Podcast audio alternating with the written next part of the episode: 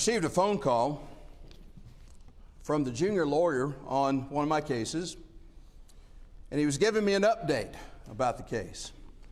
We had a plan to take the deposition of the plaintiff in the case. The plaintiff is the one who, in the civil lawsuit, brings the lawsuit saying, I've been injured, I've been damaged.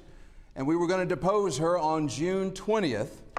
And we'd had that date locked in for several months. And it just belatedly dawned on us, with the help of the paralegal on the case, that Juneteenth was on June 20th and a federal holiday. And so we were discussing whether or not it was going to go forward or not. And so he said, Well, let me reach out to the plaintiff's lawyer and talk about it and figure out what we're going to do. And so he was calling to give me an update about that phone call that he had with the plaintiff's lawyer. And he said, Kevin, got some surprising news for you. She said that she cannot go forward with that deposition. Well, why is that? Well, her law partner has been admitted to the federal court where the case is at, but she had not been admitted. And so she was relying upon him, and Kevin, he passed away. What? Yeah, he passed away. And we were talking about how shocking that was to us because he had been talking with this young man just a few weeks ago. He said, Kevin, I had a conversation with him just a few weeks ago. And, and, and I knew he was sick. And I'd ask him how he was doing, and he said not too well. But we, a lot of times we interpret that in ways that we don't add the severity that maybe we should. And so we were shocked that, that this man that we had a conversation, or he had a conversation with, was gone. He, he was gone. He was dead. He was past. And it got me thinking about just the, the brevity of life, just how short life is, just the limited opportunity that all of us have. And I want to talk about that tonight. In fact, the sermon title is Before It's Too Late before it's too late. Because there are things that we must do. There are things that we as individuals must accomplish. There are things that we must do to be satisfactory to our Lord and Savior, to our God and Father, before it's too late. Now, let me say this. In all candor, there was a part of me that says, This is not the time to say this sermon. This is not the time to preach this sermon, Kevin. Not, not for this congregation, not from what we've gone through over the last several months. You know, I'll just put this to the side and I'll preach this some other time.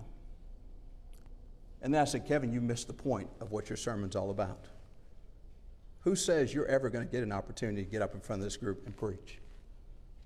Where did, where did you get the memo that you're going to have that matter? I don't even know if I'm going to survive past today. And who knows?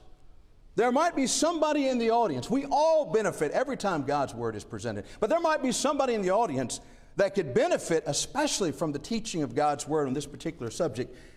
And how do I know they're going to be here when next I have an opportunity, if I have that opportunity? No, that would be presumptuous. And so we're going to talk about this. Now, let me say this as well. There'll be some of you as we start to talk about these topics that will say, I know what Kevin's talking about. He's talking about a situation that, that he knows about. And, he, and he's taking advantage of the bully pulpit and he's, he's speaking about things that he ought not be speaking about. Let me encourage you don't think that way. Don't think, really, there are only two questions you need to ask about this sermon or any other sermon. Is it the Word of God? And how does it apply to me?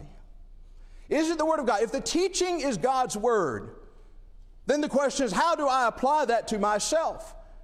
And does it really make any difference whether I know about your situation or not? I mean, is it like we're going to say, well, you know, yep, yep, what, what Brother Clark said was true, it was accurate, it was biblical, but you know, he knew too much and he took advantage of the opportunity from the pulpit, so you know what? I'm just not going to obey.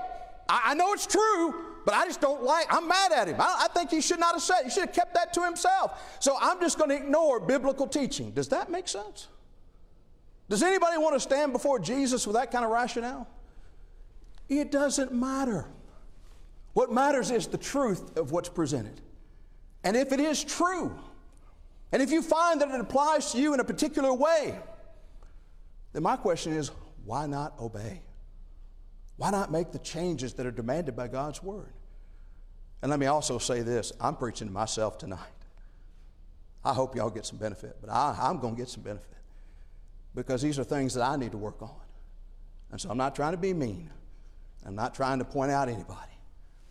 But if the shoe fits, please wear it. And so we're talking about tonight this idea before it's too late. The Bible teaches that we do have a limited window, a limited opportunity to do the work that God would have us to do on this earth. Turn with me to Ecclesiastes chapter 9 and verse 10. Ecclesiastes 9 chapter and verse 10. Ecclesiastes chapter 9 verse 10. We have a limited window to offer the service to God that he demands and is so worthy and deserving of. Ecclesiastes chapter 9 and verse 10, Ecclesiastes, the ninth chapter, and verse 10. Whatever your hand finds to do, do it with your might, for there is no work or device or knowledge or wisdom in the grave where you are going. What is the inspired writer, I believe to be Solomon of Ecclesiastes, telling us? He says, Whatever you do, Whatever endeavor you're involved in, you do it with everything you have to offer. You do it with your entire being. Why? Because there's going to come a day when that window of opportunity is gone. Where there's not going to be any wisdom, there's not going to be any work, there's not going to be any device, there's not going to be any. T- For you, it's done. You've got a window. And you better make the most of that window of opportunity. Don't waste the limited time that God gives us. And, ladies and gentlemen, brothers and sisters, it is limited. It is limited. No matter how you get a hundred years, that's limited. That's a blip compared to eternity. So he says, make the most of the time that you have. Jesus says it this way in John chapter 9, verses 4 through 7. Turn over there. John chapter 9, verses 4 through 7. Before it is too late. John chapter 9, verses 4 through 7. John chapter 9. You remember that there was a blind man that his apostle or disciples asked him the question, Rabbi, who sinned? Was it, was it him or his parents? And in verse 3 of John chapter 9, Jesus answered, Neither this man nor his parents sinned, but that the works of God should be revealed in him. I must work the works of him who sent me while it is day. The night is coming when no one can work. As long as I am in the world, I am the light of the world. Jesus says, while it is day, while I have the opportunity, while my limited opportunity is here, before the door has closed on my chapter, whether that be his death and the work that was finished. Remember, he said, It is finished on the cross, or the end of his earthly ministry when he ascended. He said, I have a limited amount of time, and I'm going to do work during that time. But he said, You know, there's a time in everybody's life where no one works. There's a time when you won't have another opportunity to attend a gospel meeting. There's a time when you won't have another opportunity to read God's Word. There's a time that comes where you won't be able to share the gospel with your neighbors and your loved ones and your coworkers. There's a time when you won't be able to come together in an assembly like this and worship the God. That time is coming. He says, work before that time comes. Be productive before that time comes. Use your time wisely. Hebrews 9 27. Turn over there. We know the verse. Hebrews chapter 9, verse 27. Before it is too late. Hebrews chapter 9 and verse 27. Hebrews, the ninth chapter, verse 27. And as it is appointed for men to die once, but after this, the judgment. Ladies and gentlemen, brothers and sisters, we have an appointment with death. And we need to let that sink in. I'm not talking about some morbid fascination with our own demise, but we do need to understand that our time is limited. We only have so much. We don't have the luxury of wasting time. There's too much to do and too little time to do it. And so, with that being said, let's talk about some things that we need to do before it is too late. Because once our chapter closes, once we finish the race, once we're done, we can't change. We'll be judged by the things that we've done in this body, whether good or bad. 2 Corinthians 5 9 through 10. And so, one thing I want to suggest to you that we need to do before it's too late is we need to obey the gospel of Jesus Christ before it is too late. We need to obey the gospel of Jesus Christ before it is too late. Turn your Bibles to 2 Thessalonians 1 6 through 10. We need to obey the gospel of Jesus Christ before it is eternally too late. 2 Thessalonians 1 6 through 10. 2 Thessalonians chapter 1, verses 6 through 10. Before it is too late. The Bible says, Since it is a righteous thing with God to repay with tribulation those who trouble you, and to give you who are troubled rest with us, when the Lord Jesus, listen to this, when the Lord Jesus is revealed from heaven with his mighty angels in flaming fire, taking vengeance on those who what? Do not know God, and on those who do not obey the gospel of our Lord Jesus Christ. These shall be punished with everlasting destruction from the presence of the Lord and from the glory of his power when he comes in that day to be glorified in his saints and to be admired among all those who believe, because our testimony among you was believed. What does the inspired writer Paul say there about what is coming ahead? He says, You know, Jesus Christ came once, right? He came as a Savior, He came as a Redeemer. But Jesus Christ is coming a second time, folks. And we need to understand He's not coming as Savior when He comes that second time. He's not coming as a Redeemer. He's coming as Judge, Jury, and Executioner. He said He's taking in flaming fire, taking vengeance on people who don't know God and have not obeyed the gospel of Jesus Christ. Friends, we better do that before it's everlasting too late. I think about this often. There will be some people, unfortunately, that will spend eternity in torment, that would have sat in pews just like this, and would have heard the gospel message preached many, many times, and would have heard the invitation delivered many, many times, and would have heard the invitation song many, many times, probably sang along with them, the saints, that is and yet they never obeyed the gospel of Jesus Christ. That's a tragic thought, folks. All of those opportunities, if they would just have taken advantage of one, just one of those opportunities, responded and obeyed the gospel, they would have avoided eternal doom. I mean, those opportunities, and maybe there's somebody in the audience that falls in that category, and you're listening to the invitation one Sunday, you listen to it on Wednesday, you listen to another Sunday, and, and, and there'll be that one. You may not know it, but there'll be that one that'll be the last invitation you ever hear. What do you do with that? And the answer to that question will determine your eternal destiny. Friends, we need to get serious about obeying the gospel of Jesus Christ. When Jesus comes back, you can't say, Well, Lord, I intended. I, I meant to. I was going to. Uh, there was a certain point in my life I was trying to get to. None of that. It's done. It's done. There are no appeals, there are no exceptions. There are no, Lord, let, have mercy. All the mercy in the world had already been bestowed. There's no more mercy at that point. At that point, either you know God and you've obeyed the gospel and you're faithful, or you're not. Two camps of people. And if we're in that second camp, we are going to suffer the vengeance of Jesus Christ. I want you to think about that. Oh, what a terrible fate. And so, if you're in this audience and you haven't obeyed the gospel of Jesus Christ, please obey the gospel before it's too, too, late. Second point I want to give to you something else we need to do before it's too late. We need to stop habitual sin before it's too late. We need to stop habitual sin before it's too late. There may be some in the audience here, unbeknownst to me, unbeknownst to the elders, that have a sin that they're just living in. And they come. They're here Sunday morning.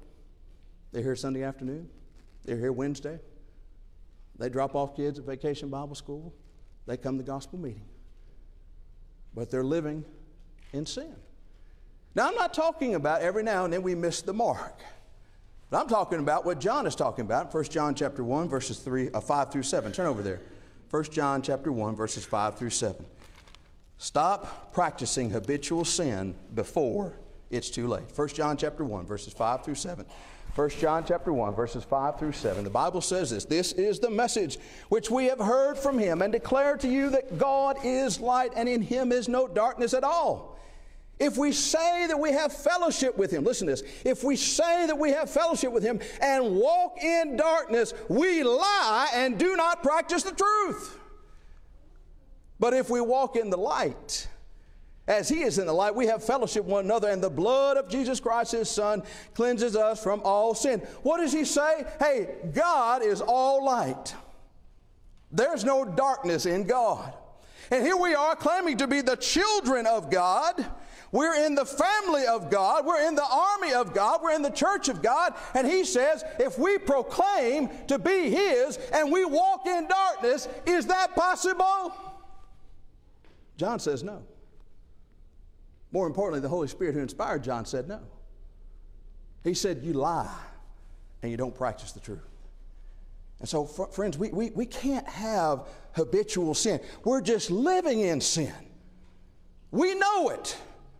It's in our back pocket. We think we justify it and say, yeah, but I'm, I, I, love the Lord and, and I'm coming to services and I'm encouraging people and, and I read my Bible. But what about that sin? Well, you know, I got free of clay. You know, I'm, I'm a man. You know, I'm a person. I'm not perfect. I'm fallible. I understand all that. But the Lord says right here if you're living in darkness, you're not His. And so we need to examine ourselves, folks. If we're living in sin, and professing Christ, there's a problem. And let me say this some sins are very addictive. You get caught up in alcohol, you get caught up with drugs, you get caught up with fornication, get caught up pornography, and it's tough. It's tough to quit that. And somebody will say, Well, you don't, you don't understand. It's, it's, so, it's so difficult and, and, it's so hard. And I've talked to people that almost, it seems like the blame is being put on God's word. And God is just too harsh on this. This is too strict. This is too draconian. No, no. There's nothing wrong with the law of God. You see, when we get involved in these ruts of sin, these habits of disobedience, and we're just addicted, and we just do this all the time, whose fault is that?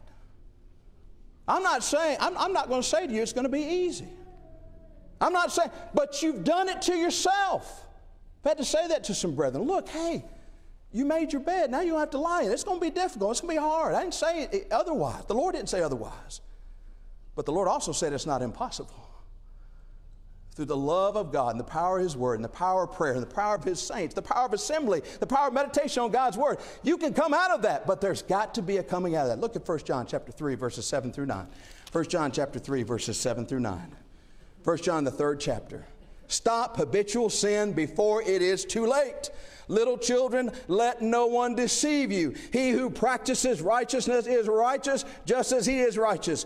He who sins, listen to this, he who sins is of the devil, for the devil has sinned from the beginning. For this purpose, the Son of God was manifested that he might destroy the works of the devil. Whoever has been born of God does not sin, for his seed remains in him, and he cannot sin because he has been born of God. And when he says he cannot sin, he's not saying it's impossible for a fully mature Christian to sin. We know that's not the case just from looking at the scriptures. But the idea is to keep on sinning. You cannot live in sin. The same thing John said in 1 John 1. There's a difference in living in sin and occasionally missing the mark. And we want to make sure that we stay out of the form. We cannot live in sin. Stop it now. We, and we say in our minds, I'm going to stop it one day. I'm going to get there. Uh, maybe when I'm older, maybe when I get out of this difficult situation, maybe when I get out from under the stress, I'm going to deal with this. And here's the thing we don't know when our life is coming to an end. And you don't get credit with God based on good intentions. Oh, I intended to obey the gospel. I intended to stop that habitual sin. I intended to stop that sinful practice. I intended to get out of that. You get no credit for that at all. We're judged by what we do in the body, whether good or bad. 2 Corinthians 5 8 through 10. And so we need to stop habitual sin.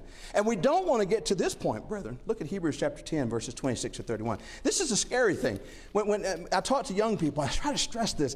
Do not flirt with sin. Do not play with sin. Do not experiment with sin. It's too deadly. It's too dangerous. And if you play with this, and this is talking about Christian people, you can find yourself separated from the Lord. The same condition you were in before you obeyed the gospel of Jesus Christ.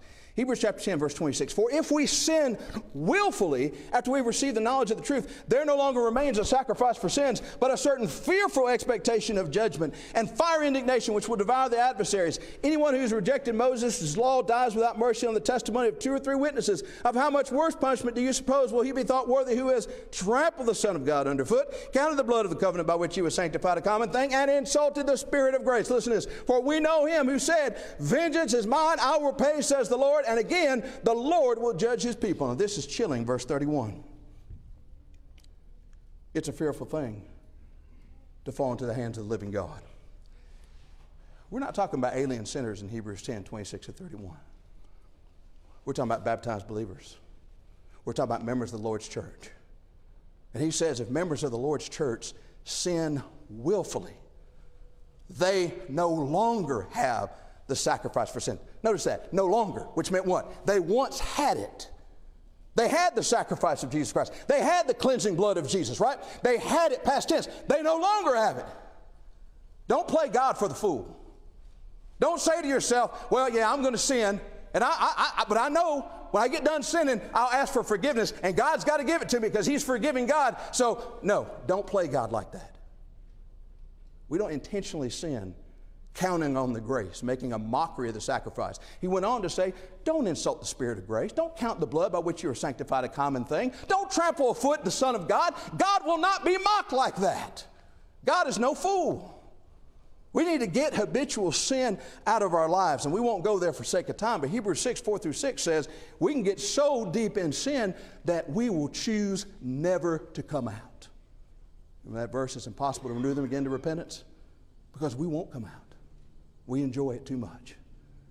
And so we need to make sure that we not only obey the gospel before it's too late, we need to stop habitual sin before it's too late. But let me give you a third point. We need to repay our parents before it's too late. We need to repay our parents before it's too late. Turn your Bibles, 1 Timothy chapter 5, verses 3 through 4. We need to repay our parents before it is too late. 1 Timothy, the fifth chapter, verses 3 through 4. 1 Timothy chapter 5, verses 3 through 4. We need to repay our parents before it is too late. Honor widows who are really widows.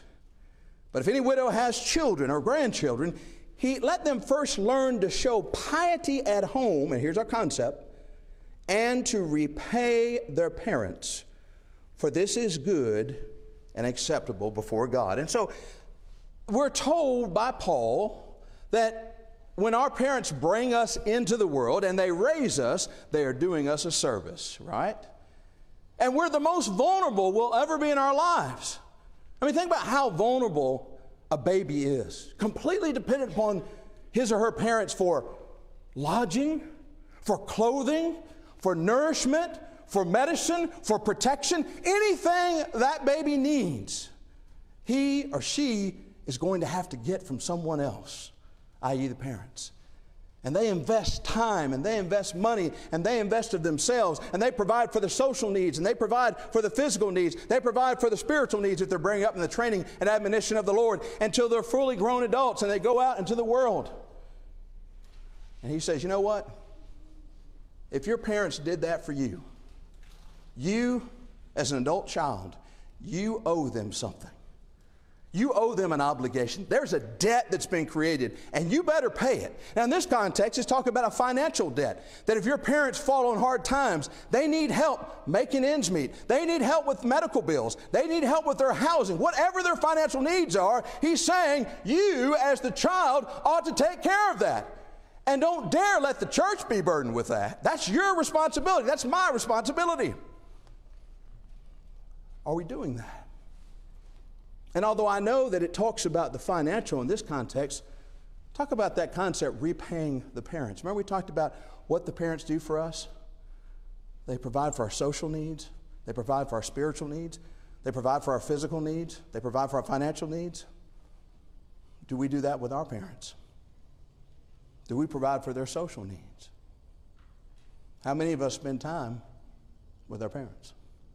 As adults? How many of us pick up the phone and call our parents? How many times do we email our parents? How many times do we call our parents or spend time texting? How many times do we just visit our parents? Is that not a part of repaying Parents with piety? If you don't think that, then what about Ephesians 6 2 then? Ephesians chapter 6 and verse 2. Ephesians, the sixth chapter and verse 2. Ephesians chapter 6 and verse 2. The Bible says this Honor your father and mother, which is the first commandment, with promise that it may be well with you and you may live long on the earth. We owe an obligation, we as children owe an obligation to honor our parents. And yes, that's yes, ma'am, and no, sir, and yes, sir, and no, ma'am. But it goes beyond that. It even goes beyond the financial we've talked about. We need to spend time with our parents. I remember years ago, I was talking to somebody, and they were telling me about somebody in a nursing home, a mother. And the mother had children, and the children never came to visit. And this person was making the observation just how terrible a thing that was. This person didn't seem to be particularly religious, but just instinctively knew there's something wrong when this lady has brought these kids into the world, has trained them up, has provided for their needs, and now she's in need and she has nobody Nobody that she brought into this world to help her out. Friends, that's a shame. That's an embarrassment. And let it never be named among the saints. We need to be there for our parents. And let me say this, because sometimes this subject comes up. I just talked about the idea of a parent being in a nursing home. And know when you talk to brethren, there are a lot of different views about that. And I, there seems to be an idea that's crept in that what we've just talked about repaying your parents with piety.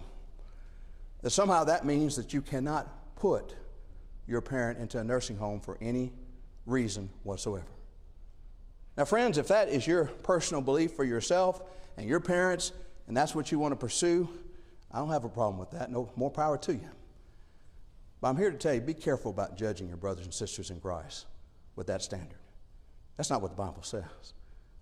We can repay our parents, but don't you know sometimes our parents get so overwhelmed with afflictions, so overwhelmed with difficulties, so overwhelmed with physical frailties that they need more help than what you and me can provide as adult children.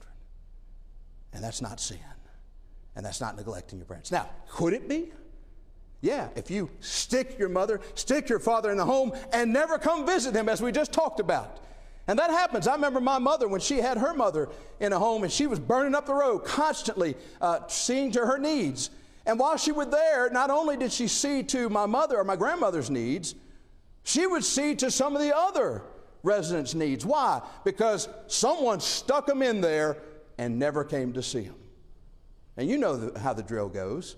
Most of the institutions are understaffed, under resourced, and the squeaky wheel gets the grease.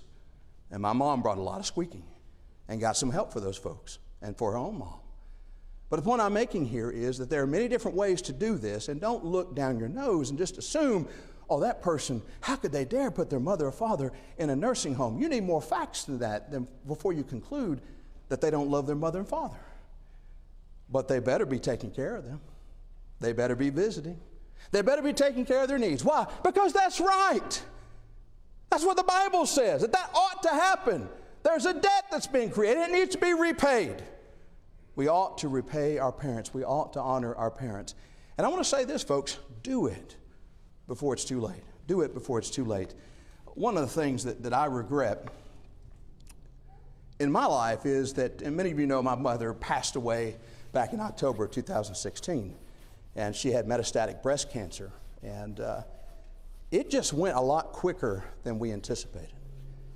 And I just, I really wish if I could go back and do it again, I wish I had spent more time making that four hour journey from Birmingham to Knoxville to spend time with my mother. Now, I did spend some time and we talked frequently, but I, I just wish that I had done more. You can be busy, but don't be too busy to repay your parents. And so I always tell people that have living parents spend time with your parents, talk to your parents. Call your parents, visit your parents. You'll never regret any time that you spend with your parents. That's important because we have this limited window, right? You don't want to live with regret. And, and I hear about these situations sometimes where there is estrangement between the parents and the children. Don't let that happen to the extent you can control it. I understand that it's a two way street. But I, I feel, I, I, think about myself, and I had a good relationship with my mother. We talked about all kinds of things. In fact, we talked about so many different things that I began to wonder maybe we're a strange family because I'll be talking to folks and they'll be like, yeah, I don't know how my dad feels about that, and I don't know how my mom feels about that. And I'll be like, don't you talk to your mom and dad about that? No, man, we never, that's, that's private. They don't talk about us. We talked about all that stuff. We talked about how they felt about death and how they felt about disease and how they felt about the marriage and all. Just, we just, talked about all kinds of things. I just thought that was the norm. So I had a good relationship, but even with that good relationship, I live with the regret that I didn't spend enough time with her towards the end. But when I think about some people that I've heard that just don't have a relationship with their parents anymore, just don't talk to them, or rarely do, or rarely visit, I feel for them. Because one day they'll, they'll wake up, I hope but it might be too late. And they've got to live with that regret. And let me say this if you're a, a, a parent or a child, a child in particular, and you live out of state from your parents, please go visit them. Please go visit them. Because uh, uh, my, I had some brethren at Oak Ridge where my parents worship bring this to my attention. I, I'm not proud of this, but there would be times in my life when I was so busy that I didn't get up there as often as I should have. And I learned from these brethren who were forthright that it bothered my mom in particular. It bothered her. It bothered her in particular because she wanted to see us more, she wanted us to come, but also it bothered in the sense that it, it, it not that anybody said anything, but sometimes it kind of raised questions about the relationship between the children and the parents. Why do they, why do they never come? Why do you never see them? You never want to do. That's not repaying your parents with piety. And look, I'm not up here to prescribe this is the number of times per year that you're supposed to. I can't do that. But I can say, if nothing more than Matthew 7 12, doing to others as you'd have them doing to you, if you had children and they were adult children and you were in a different state, would you want them to visit you on a somewhat regular basis? I think most of us say yes. Then do the same thing for them, right? Before what? It's too late. Fourth point Fourth point spend time with your brothers or sisters before it's too late. Spend time with your brothers and sisters before it's too late. I want you to look at a couple passages about the New Testament church. And I'm always amazed by this, about just how much time brethren spent together, whether you're talking about the apostles or just disciples in general. Acts chapter 2, verses 44 through 46. Acts chapter 2, verses 44 through 46. We're talking about spend time with your brothers and sisters in Christ before it is too late. Acts 2, 44 through 46. Now, all who believed were together and had all things in common and sold their possessions and goods and divided them among all as anyone had need. Now, listen to this. This is amazing. So, continually, weekly, with one accord. Now, hit that wrong. So, continuing that bi weekly, no. Uh, so, continuing daily with one accord in the temple and breaking bread from house to house. They ate their food with gladness and simplicity of heart, praising God and having favor with all the people. And the Lord added to the church daily those who were being saved. How often did brethren get together in the temple? Every single day. Can you imagine if we lived back then? How we would react? We can't even get people here on a regular basis three times a week. And those brethren were meeting every single day. And isn't it interesting? Isn't it interesting that after saying that they met together daily in the temple, it says the Lord added to the church how often? Daily. Think that's a coincidence? When brethren get together every day and they're meeting from house to house, they're meeting in the temple. Look at Acts 5:42. I love this. Acts chapter 5, verse 42. Now, this is limited to the apostles, but still, the, the point is to be made. Acts 5 42 and daily in the temple and in every house, they did not cease teaching and preaching Jesus as the Christ. The apostles were spending time together, doing the Lord's work, teaching, sharing the gospel every single day. And I don't think it's a coincidence, and you know in the original, we didn't have these chapter breaks, that Acts 6 1 says, Now in those days, what days? The days where they're teaching and preaching every single day, going from house to house. Now in those days, when the number of the disciples was what? Multiplying. That's what happens. That's what happens when we get together on a regular basis and we're encouraging each other and we're teaching and we're working. Guess what? Fruit is born. As simple as that. We got to spend time with each other. 1 Peter 4 9 says we need to be hospitable to one another. Hebrews 3 12 through 13. Turn over there real quick. Hebrews 3 12 through 13. We need to spend time with our brethren. Hebrews chapter 3, verses 12 through 13.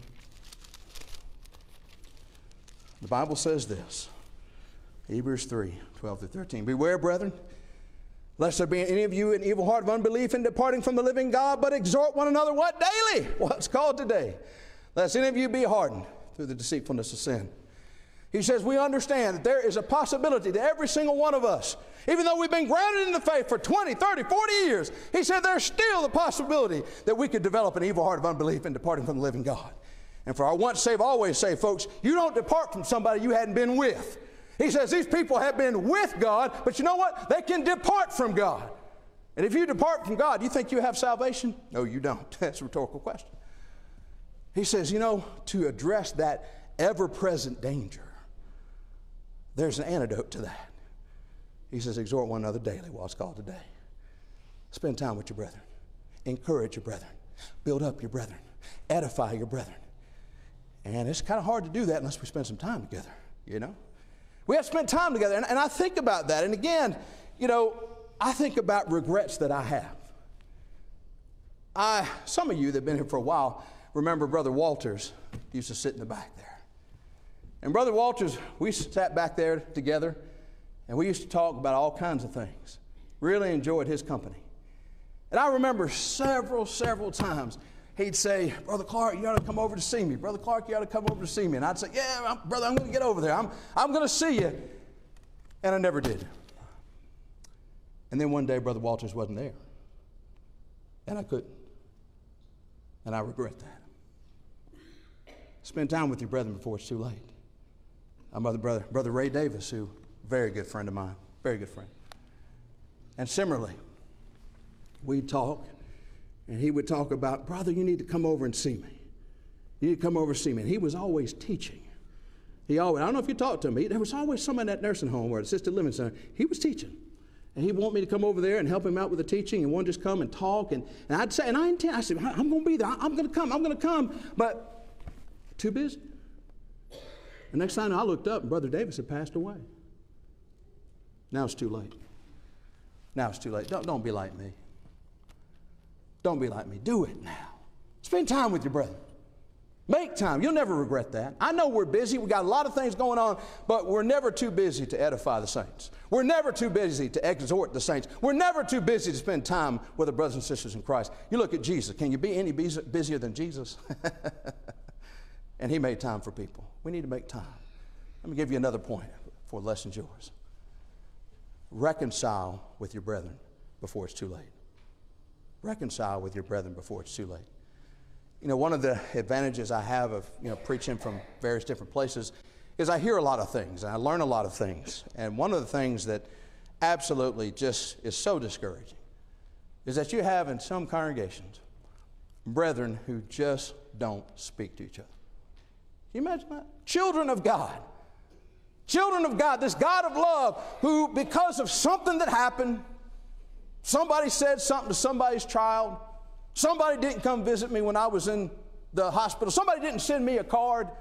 Somebody just said something cross to me that I didn't appreciate. Somebody embarrassed me. And there's just no communication whatsoever. It's not like the Hatfields and the McCoys. Got, they sit on one side of the building and the other will sit on another side of the building, and they have nothing to do with each other. Friends, that is not right. That is not right. And I'm going to tell you, if we have problems with one another, tell you what the Bible says squash it quickly. Look at Matthew chapter 5, verses 21 to 26. Matthew chapter 5, verses 21 26. Please, please resolve your differences with your brethren before it's too late. Matthew chapter 5, verses 21 through 26.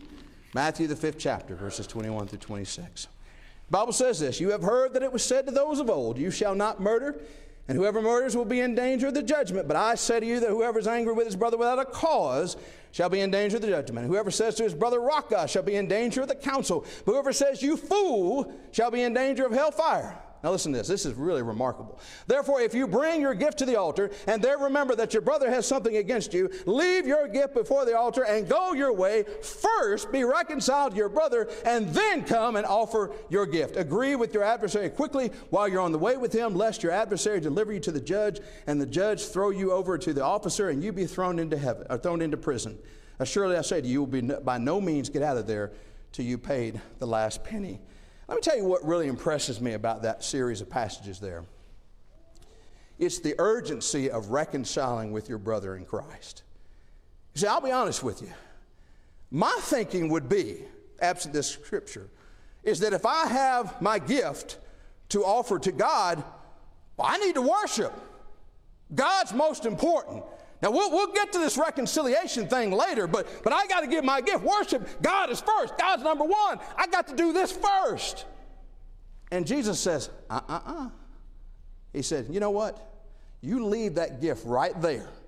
You don't worship. There's something that you got to take care of. You go back and you reconcile with your brother, and once you've reconciled, then you come and offer your gift. Sounds like reconciliation is pretty important to the Lord, does it not? And yet sometimes we have Christians in the same congregations. They have issues one another and they worship Sunday after Sunday, Wednesday after Wednesday. They don't speak, they don't talk, don't even look at each other sometimes. Folks, that's grade school stuff. Come on now. We're adults here. And I'm not saying that sometimes I don't do grade school stuff. Ask Jacqueline, she'll tell you about it. But, but we got to grow out of that. We got to be mature. There is an urgency. If there's a problem with a brother and sister, you make it right. Because a couple things could happen. You could die and you can't make it right, or they could die and you can't make it right with them. And so there's an urgency. Matthew 18, 15 through 17. That's talking about if you know your brother has something against you, but look at Matthew 18, 15 through 17. Matthew 18, 15 through 17. Moreover, if your brother sins against you, what? Go and tell him his fault between you and him alone. If he hears you, you've gained your brother. But if he will not hear, take with you one or two more, that by the mouth of two or three witnesses every word may be established. If he refuses to hear them, tell it to the church. But if he refuses even to hear the church, let him be to you like a heathen and a tax collector. So I've already been told that if I know a brother has something wrong with me, I got to go to that brother before I worship. And here, if the brother has sinned against me, I got to go to him. And what I got to do? Try to reconcile. If I can't do it by myself, I bring two or three witnesses, I go a second time. And if that doesn't work, I finally tell the church, Brother Simon, I know you'd appreciate it if brethren would apply this. Because too many brethren skip those two steps. They go straight to the eldership. Here you go. And, and Jesus says, No, that's not the way. You get personally involved. You do what you can to resolve it. And yes, if it gets to the point where you can't, there's a time when you bring it to Brother Allen and Brother Simon and Brother Bob, but it's not the first thing you do. And we need to be urgent about this. We don't have the luxury of saying, well, yeah, maybe after the summertime, maybe next year, maybe when I'm in a better mood. Or no, there's an urgency now. Reconcile with your brethren. Why? Before it's too late. We've run out of time. There's so many things we could say, similar points, but you get the point here. We have a limited opportunity, a limited window. And we need to get things right in that limited window. Get things right with your brethren. Get things right with your children, get things right with your parents. Most importantly, get things right with the Lord before it's everlasting too late. And so there may be somebody here that's sitting in that seat knows good and well, I got something wrong in my life. I know I need to change. I know I need to t- repent. I know I need to, to go a different path. But there's this certain inertia, you know, just, just so hard to, to, to, to move and do what's necessary. But, friends, we have to do it because the clock is ticking. We simply don't know how much time we have. And I don't want you to live with regrets of, hey, you know what? I should have spent more time with my parents. Hey, you know what? I should have spent more time with my brethren. Hey, you know what? I should have resolved that dispute with my brother or sister in Christ. Get those things taken care of. And yes, at this point, we also want to extend the invitation. If you're not a Christian, get that taken care of tonight as soon as you can. There's an urgency to it.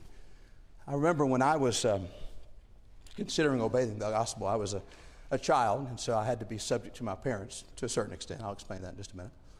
Um, and because I was fairly young, there was some concern about whether I knew what I was supposed to be doing. and appreciated what it meant. And so they assigned one of the elders to interrogate me, and that's exactly what it felt like interrogation. Um, and I went through the process, fielded the questions, answered the questions. But what the elder didn't know, what my parents didn't know, was this fundamental truth. I was going to get baptized regardless. I was humoring them, go through the motions. But if they pressed me, I'd say, now look, y'all souls are fine. Y'all been baptized in Christ. I haven't. So don't you be telling me not to get baptized. I'm going to get baptized. Now, I'd had to say it more respectfully than that. But that's how I felt. I remember I had a dream which showed me that I dream about things I'm thinking about often, not always. And I had a dream where an angel approached me and just simply asked the question Have you been baptized into Christ? My answer was no. He obliterated me on the spot. Now, that's bad theology, but it shows you what I was thinking about as a kid. And so, if you have the opportunity, obey the gospel. There's an urgency to it. I tell people if you can talk your kids out of it, they don't, they don't understand. If you got people talking about, yeah, I'm going to get to it next week or a couple weeks or a month now, they don't understand. Because what if the Lord comes back tonight and you're not obedient to the gospel? We just covered that. 2 Thessalonians 1 6 through 10. There's no hope. No hope. God is not a respecter of persons. He's got the same standard for all of us. If you're not in Christ, you will die for eternity for eternity. You know, I said a while ago, my bad theology was obliteration. A lot of people think that's true. They think, well, there's no hell. God is too good to do that. He'll just obliterate you won't exist. You know, you, you would wish obliteration were the truth if you're in hell, but that's not the truth. You will be in that place for all eternity. Let that sink in for a second. A place that never gets any better.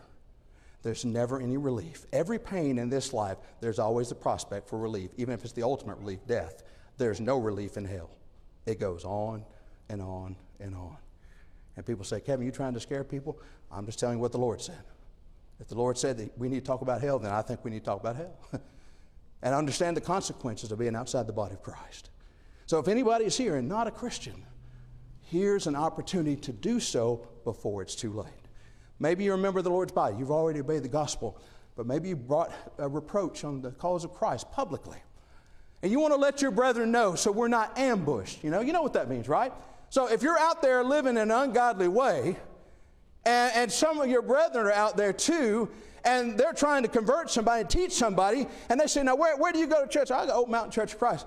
Oh, you go to that person that's running around on his wife. That's the first time you've heard about it. You've been ambushed. What are you going? You got nothing to say. But think about this situation. What if that person came forward and say, you know what, I've run around on my wife. I've been unfaithful. And I've asked my wife for forgiveness. I've asked you for forgiveness. I've asked God for forgiveness. And I wanted to let you know. Then that same conversation, somebody says, Yeah, you go to that old Mount church where that person's running around his wife. Yeah, you know what? And he admitted that he sinned. He repented of his sin. And he confessed his sin. And you know what? According to the Bible, God has washed away that sin. So let's quit talking about him. Let's talk about your soul, which is what we want to talk about anyway. No distractions. No distractions. Or maybe you're struggling with something. You need some prayers of the saints. Do it before it's too late. Look at all these saints we have, all of God's children. They're just ready to lift up your name in prayer to God. Don't let pride get the best of you. Don't let pride tell you, I, I just don't, I don't want people to know what I've done. I went to a church years and years ago. They had a, a strange practice. Uh, I saw this over and over again, so I know it was kind of the tradition of that church. But people would get up and they would say this Brothers and sisters, I've sinned. I've repented of my sin. I confess my sin. And I ask for your forgiveness for a sin. Oh, God has forgiven me of the sin. And, and that's it. And I'm like, what did you do? And it's not I have some morbid fascination, but James 5.16 says, confess your sins. It didn't say confess that you have sin. There's a difference. And I don't know, I can't read people's hearts, but I just wonder is the reason why we do that sometimes we don't want brethren to know what we've done. We're so shameful, so we're going to paint it in real vague and ambiguous terms so nobody knows and thinks less of us. That's pride, folks. That's what that is. Confess your sins. I remember when I was a young Christian, I had a problem with my mouth, and you know, I get angry, and sometimes some words flew out that shouldn't flow out. And uh, my parents got wind of it, and they said, All right, You've been doing that out in public. You're going to make a public confession. I'm going to tell you, folks, there was no punishment they can imagine. No amount of beatings, no amount of taking away of privileges, no amount of writing sentences that could sting worse than having to get up in front of the congregation of people that thought very highly of my family and say that I'd used some profanity out in public. You do that one or two times, you're like, I ain't doing that again. But let me tell you something that came out of that. Because I didn't say, I have sinned, and I confess my sin. There was an older brother, very respected, one of the most scholarly, uh, knowledgeable students of the Bible in the congregation who pulled me aside, put his arm around me, and said, No, son, I had some struggles with that as well. Let me tell you how I overcame those. And you know what? I would have never gotten that instruction had I just said, I'd sinned. But when I confessed my sins, what I had done, it signaled to folks in the audience who also had struggled with that, and they could come to me and they could offer me some constructive criticism. Here's how you overcome that. See, that's the kind of thing that you're dealing yourself out of when you let pride get in the way. So if you want to take advantage of this opportunity, do it now. Confess your sins, ask for the prayers, or obey the gospel. But the point is this don't delay, don't procrastinate. We don't know how much time. We've talked about death, but we didn't talk about the other factor the Lord's coming back sometime. And none of us know when it is. And I tell you, sometimes I forget. I get so caught up in the hustle and bustle of life, and I, oh, I'm planning this and I'm planning that, and I forget the Lord could come tonight. Now, here's a question I ask you If the Lord comes tonight, will you be ready? And if you have any equivocation about that at all, you need to do something tonight. That should be an easy answer. If you equivocate at all, you've got something you need to take care of. If anyone accepts the invitation, we ask you to come forward as we stand, as we sing.